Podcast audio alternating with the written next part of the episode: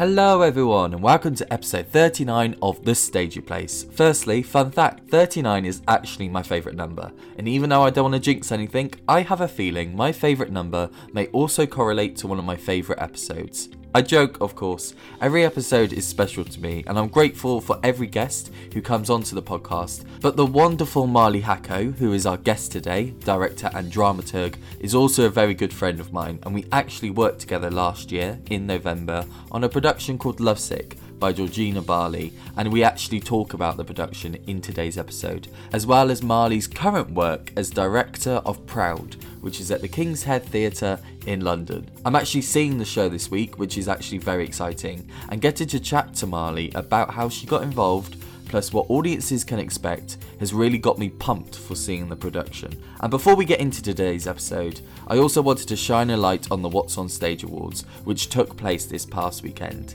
It was actually my fourth year going to the What's on Stage Awards. I was there from 2017 through to 2019 and then returned this year in 2022. And it was amazing to see how audiences have voted personally for their winners and also nominations as well. To see the array of talent on stage also through all the musical numbers that were performed was incredible, and I especially loved Aimie Atkinson's I Can't Go Back from Pretty Woman. I haven't actually seen the musical, but I have seen the number being performed quite a few times, and to see it performed last night was actually really exciting for the first time actually in person. So that was really cool, and I will definitely probably be buying my tickets for Pretty Woman the musical to see how the array of awards went out to plays and musicals, and actually how different it was. Actually, really exciting. So I just want to say that if anybody does get a chance in the future to go to any of the awards, whether or not that's the What's on Stage Awards or the Olivier Awards, which is taking place this year in April, do get the chance because it is a fantastic night where you just get to celebrate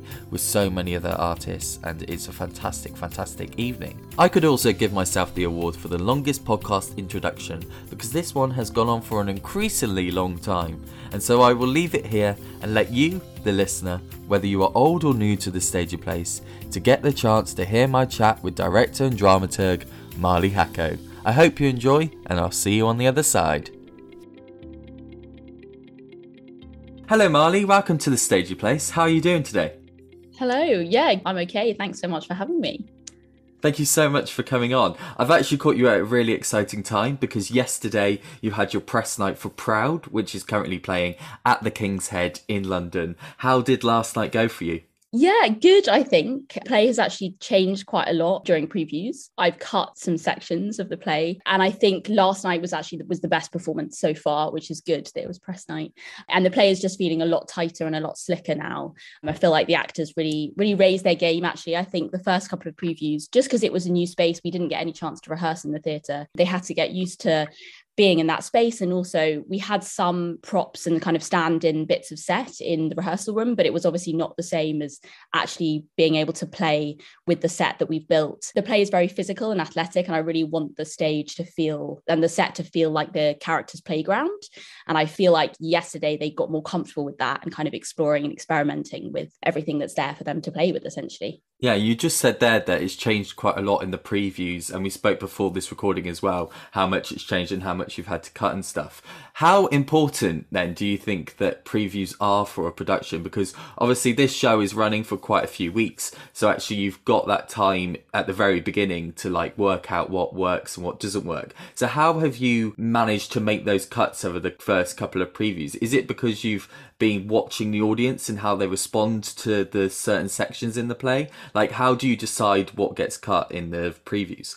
Yeah, it's challenging. But I mean, to answer the kind of first part of the question, I think previews are so important. And I feel like I've particularly learned that this time round because I think obviously we were doing runs in the rehearsal room and I was watching them and kind of had a few thoughts about maybe we should cut here and there. But I think suddenly when you get into the theatre with an audience, it suddenly becomes an exchange and a, and a conversation and you realize how, how, the audience are responding to the play and where places feel like it, it, suddenly became clearer to me the sections that were still lovely bits of writing but weren't necessarily moving the story forward or digging into the characters in a way that felt really important and valuable in the way that other mm-hmm. sections of the play did. I think that the beginning bit of the play like moves along really nicely and the last third is is quite funny. We've made it kind of quite humorous and that kind of moves along at pace. And it was this middle section that i was feeling like it could just be tighter. And so sort of eat preview i was kind of snipping away a bit more.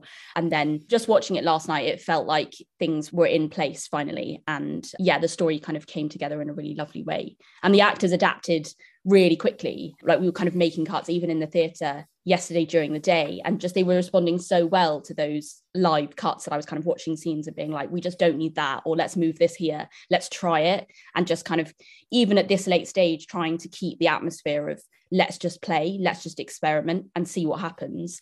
And then when they do, and they kind of relaxed about maybe just it's okay if they didn't get the cuts perfect, but just kind of adapting mm. as best could, things started to flow a lot more smoothly. So yeah. And it's really exciting that it just keeps it on its toes and it keeps everything quite fresh. And obviously you know now that you've had the press night like you say it it feels settled at the 90 minutes that you've got with the running time. So we'll talk a lot more about proud later on in this episode because it's very exciting and i'd love to know more about the themes and how you got involved. But what i really love to know about all of the guests that come on this podcast is where their journey started and how the trajectory is from the beginning to where they are now. So, Marlie, can you tell me a little bit about your background to how you studied or how you got into this industry?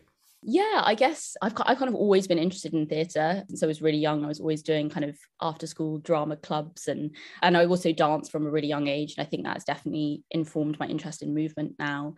So I guess like theatre was also always part of my life.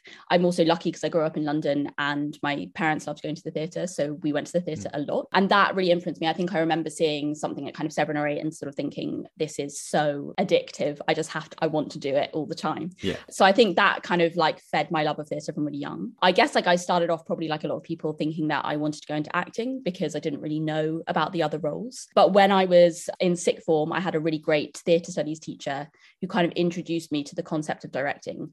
And it was there that I started thinking actually directing seems really interesting and maybe could even be more rewarding than acting. There was something about being on the outside of something and being able to kind of shape it all and create a whole world with characters.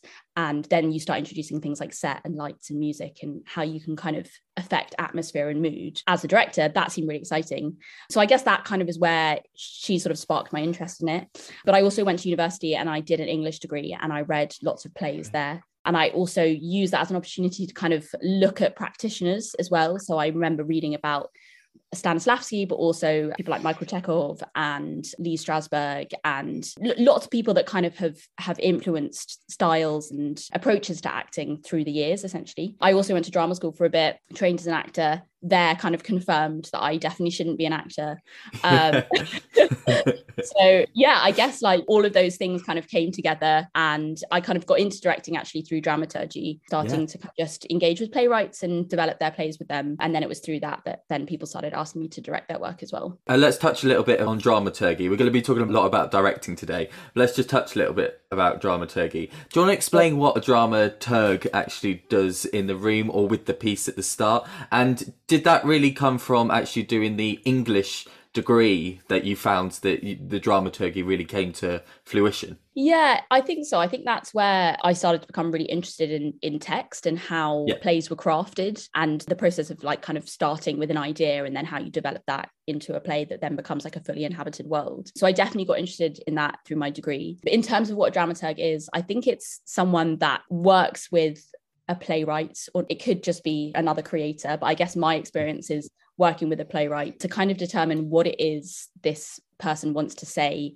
or ask about the world or the people in that world and kind of helping them refine that and clarify it as much as possible. Yeah. So I guess it's about getting really clear with the writer about what it is they're trying to say and then helping them kind of realize that through the process of writing. So let's move on to Proud then. So it is currently playing at the King's Head Theatre. Do you just want to tell our listeners a little bit about what the production is actually about? Yeah, so Proud is a new play by Bren Gosling and it's about a man called Roland who has grown up in a Jamaican Pentecost community and just before the play starts his mother has died but this has liberated him at 40 to come out as a gay man. And it's about his relationship with a much younger man who he meets, who is a refugee from Syria, who also comes from a culture where homosexuality is not accepted. And he struggles with, therefore, accepting his sexual identity and PTSD. The effects of the Syrian war and his escape have left him quite broken and with a lot of suffering, internal suffering that he's dealing with. And that kind of complicates his relationship with the central character, Roland. And it's also about Roland's relationship with his teenage son, Gary, who is a difficult, angry de- teenager struggling to come to terms with the fact that his parents have separated and his dad has moved very far away. And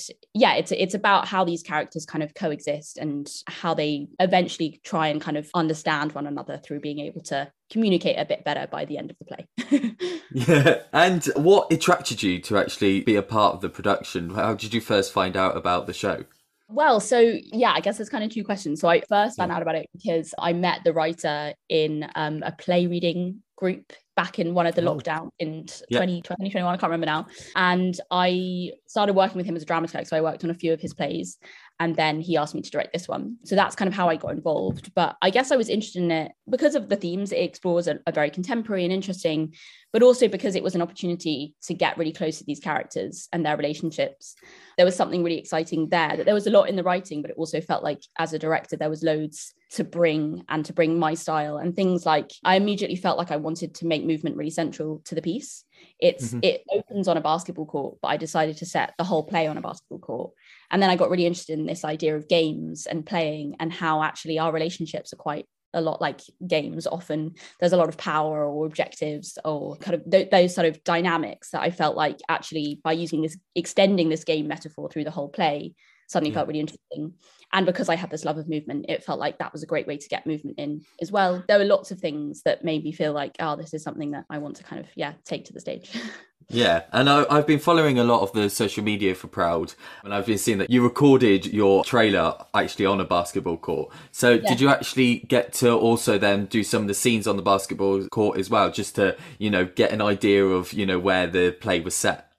Yeah, definitely. Yeah, we were really lucky in, in that. Yeah, so the, the basketball I found is a really beautiful court designed by artist Yinka Ilori. And I think just going there and being immersed in that kind of really beautiful aesthetic world of the basketball court was really exciting. And filming, we filmed Amir, the, the character that suffers with PTSD. We filmed one of his panic attacks on the basketball court, which yeah. happens in the play. And I think, yeah, just even having to act a panic attack with other people, you know, we couldn't, we weren't alone on this court. There were other people around having to deal with that. I think like, you know, the actor might have more to say about it but i think that was really mm-hmm. interesting but yeah it was great being able to actually go and be there and now we've kind of tried to create our own basketball court in the king's head theatre which is cool it's amazing so marlie we've actually worked together before in the past. This isn't the first time that we've spoken because we worked on georgina barley's lovesick. I only pointed up there on our camera because the actual poster is up on my wall. Oh i'll try and, i'll try and show it actually during this.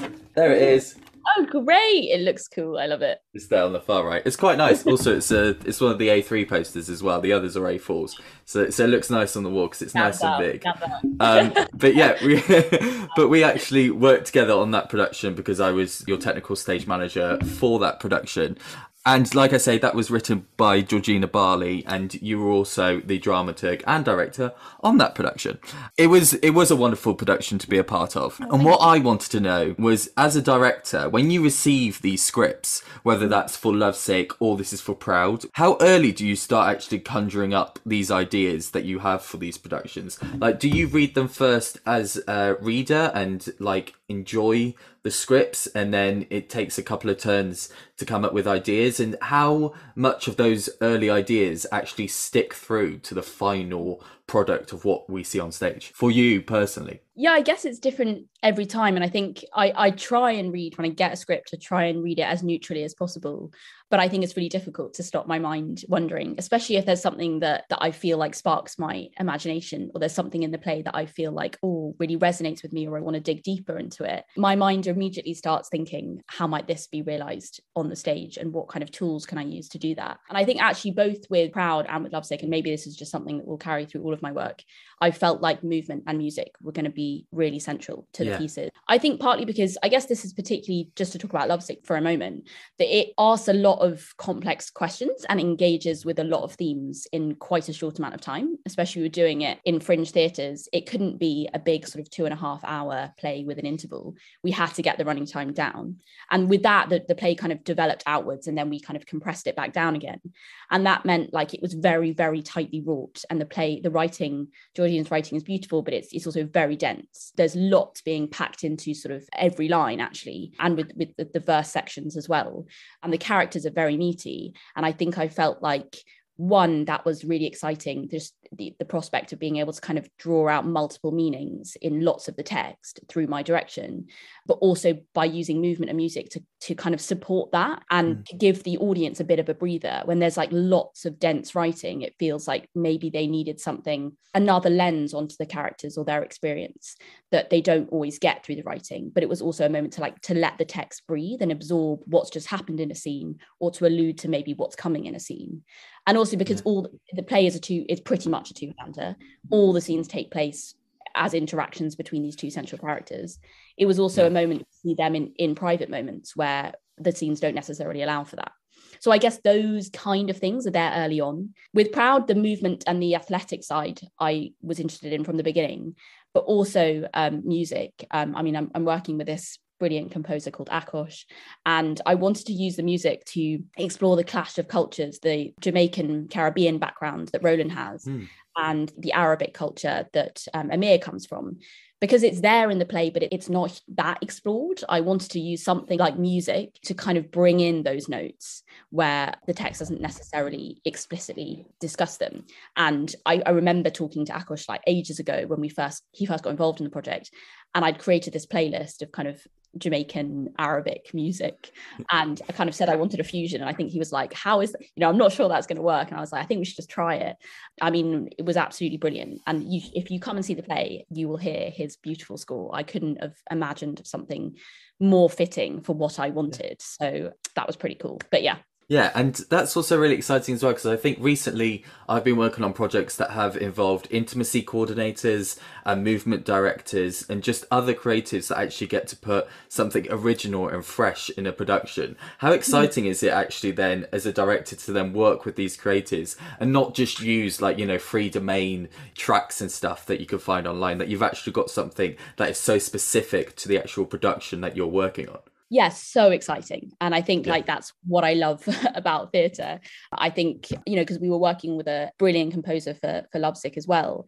I think like music is something that really speaks to me and i feel like it's such a powerful tool to be able to evoke feeling in a different way. In order to create world to create atmosphere to create time and place i just think it can do so much with so little. What I found actually with Lovesick and Proud is having these conversations with composers where I'm kind of trying to articulate what I want to evoke. And both of them are so skilled that they can go away and come up with something that it's just one captures the feeling that I want, but also does 101 other things. And I think that kind of is true collaboration and has been so wonderful actually to, to work with people that that really listen to what mm-hmm. I want and, and the world that I'm trying to create, but bring their own kind of flavor as well. So yeah. yeah. Yeah. And so you've now got Proud on, which is really exciting. What do you want audiences to hopefully take away from the production? Yeah, I think I hope that they resonate with some of the themes in the production. But I hope they also just leave feeling like through recognizing the power of connection, I guess, and that the power mm. of like our desire for connection is what for the characters is what keeps them coming back, despite the difficulties, the things that complicate and strain their relationships, is the fact that they so badly want basic need for human connection, which means they keep coming back to one another and eventually means they manage to resolve something. So I think like it kind of celebrates, for me anyway, whether it's what the writer intended. I feel like I, I it hopefully celebrates like human connection and the strength of that but also the power of communication and when we and conversation when we actually stop to listen and speak and understand one another actually like our connections deepened. So I guess kind of those two things. I think like the, the, characters go on a journey through the play where they very much can only see things through their own lens at the beginning of the play. Yeah. And it's through kind of being able to learn and have some of their assumptions shattered through the course of the play and actually like be having their perspective shift a little bit that they're able to understand each other better and i guess if something similar could happen for the audience in watching the play that would be amazing so i hope something like that well i also fingers crossed the audience feel that as well i'm actually I'm coming to see the production next wednesday so i'll be there watching i had a friend come yesterday tom sparrow i think he yeah. said that he, he very briefly spoke to you afterwards uh, but then he also got sidetracked talking to a couple about a theatre that he would recommend, and I was like, "Oh well, it's nice you got to talk to Marlie at least uh, last night." But he did tell me today that he really enjoyed it, which is fantastic to hear. And like I say, I'm coming next week, which is really exciting. So Amazing. Marlie, what I yeah. really want to know is if you could go back and tell a younger Marlie, or if you can tell listeners advice that you would give them if they want to be a director or a dramaturg, what advice would you have for them coming into this industry? Don't give up and persevere. I think like yeah. the last years has been really challenging for everyone. But just speaking from personal experience, just getting this play on has been a huge challenge. I'm also producing the play, so I didn't give myself the easiest job, but it's definitely not been easy. And I think there are many, many times where I felt like it's not worth it. I'm just going to give up. But I'm so glad I didn't do that because now it's on and it's it's really exciting, and yeah. definitely it's it's worth it. So I guess it's like persevere even when the going gets tough. Like keep going. The other thing I would say is like find your own voice as a creative. I guess yeah. I'm still in the process of doing that, but I think I often feel like other people are obviously going to have better ideas than me. What do I what am I talking about? And I think it's just like having the courage of your convictions and actually I have very strong opinions about things and very particular about how I like things to be. And I think I kind of have to embrace that and feel like mm. that's maybe just me developing my style and hopefully it will yield good results. I don't know. But I guess, yeah, having kind of confidence in what you like and what you want to say about the world or what you want to ask with your work. Yeah. I do think, yeah, you have to believe in the work that you create, especially when mm-hmm. your work and the actor's work play a lot on what people talk about after a show.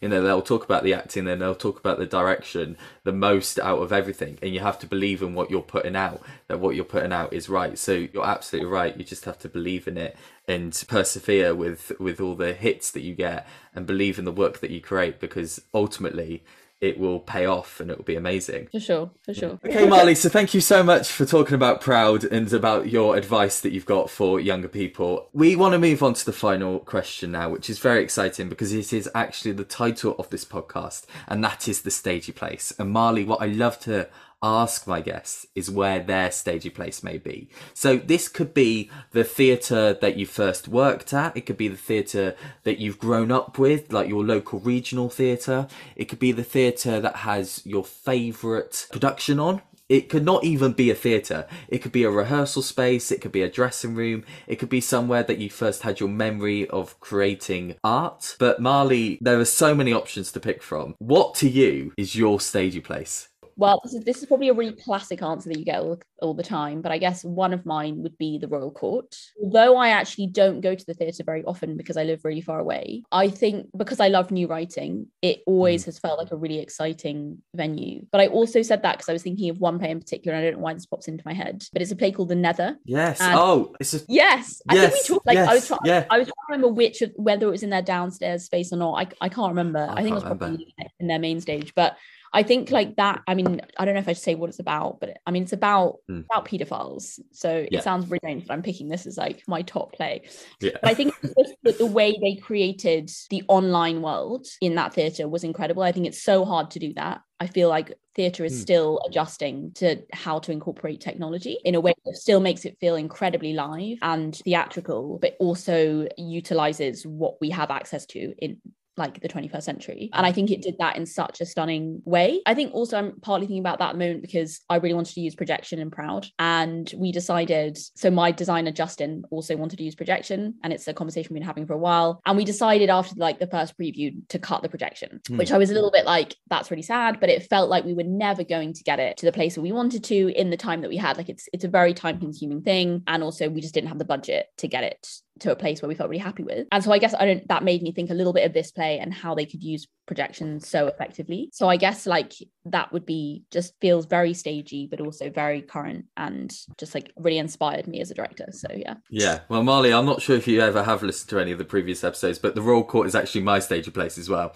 Oh, um, no. And literally not not for the Nether, but for the new writing and the way that okay, they construct it and bring it to mm. a massive audience, which is not a fringe theatre, but is you know actually brings new writing to the stage. I love the Royal Court. I yeah. love to go and see stuff there. I didn't see the Nether there, but I read it as a group from uni. We actually got together over lockdown and we actually read the play and spoke oh, about the play afterwards. It was just I don't know. Somebody in the group uh, recommended it. I can't remember who it was, but we love that type of theatre, like Alistair McDowall's Pomona, which was mm-hmm. on at the National, yeah. and obviously he does a lot of the Royal Court stuff now. Yeah. There was also you talking about technology and online technology. I'm not sure if you saw Seven Methods of Killing Kylie Jenner, but they used the Twitter sphere in the. Royal Court. Cool. Yeah, I'm really sad I missed that. It looked great. Yeah, but it was amazing, and like you say, using technology and using projection is really fascinating. But it's just amazing that you spoke about the Royal Court. You're the first guest in 39 episodes that we've oh. had say the Royal Court, and so it's been a match with me so uh, I'm very excited that somebody else agrees that the Royal Court is their stagey place. That's so great. well, Marlie, that actually brings us to the end of our podcast then. It's been so lovely to get into chat with you again. We're doing this virtually. I know that before we've been in person and we've actually worked on a project together. It's so exciting to see you doing Proud now at the King's Head Theatre. It's on for the next couple of weeks, which is very exciting. And also to hear a little bit about Lovesick and how that developed and then also hearing again, once again, that the Royal Court was your stage place. It's absolutely fantastic. Marlie, thank you so much for coming onto the stage place today. It's been an absolute pleasure. Oh, thank you so much for having me. It's been great to chat to you and see you again. I can't believe I didn't know it was going to be you. I know. Bye. Thanks so much. And there we go, that was episode 39 of The Stagey Place with today's guest Marlie Haco, who is currently directing Proud at the King's Head Theatre in London until the 12th of March 2022. Again, it was really exciting to have Marlie on considering that we've worked together previously and to hear her talking about Lovesick, which was the show that we worked on, and how she managed to get from the first read through to the stage with both Lovesick and Proud was really exciting to listen, and also the admiration she has for her creatives, whether or not that's for her sound or lighting, and how much she loves working with other people and visionizing what she wants on stage. So I'd love to thank Marlie once again for coming on to the podcast, and to you, the listeners, for tuning in to this episode. So until next time, when we reach episode 40 of The Stagey Place, I hope you are keeping safe and staying stagey. Goodbye.